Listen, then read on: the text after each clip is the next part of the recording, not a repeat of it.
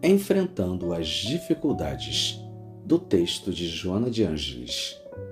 Aquele que cede ante ao obstáculo, que desiste diante da dificuldade, já perdeu a batalha sem a ter enfrentado. Não raro, o obstáculo e a dificuldade são mais aparentes que reais, mais ameaçadores do que impeditivos. Só se pode avaliar após o enfrentamento. Ademais, cada vitória conseguida se torna aprimoramento da forma de vencer, e cada derrota ensina a maneira como não se deve tentar a luta. A conquista é proporcionada mediante o esforço de prosseguir sem desfalecimento e insistir após cada pequeno ou grande insucesso.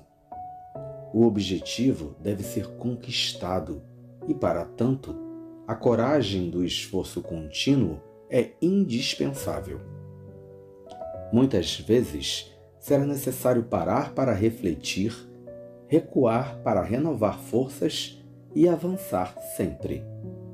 É uma salutar estratégia aquela que faculta perder agora o que é de pequena monta, para ganhar resultados permanentes e de valor expressivo depois.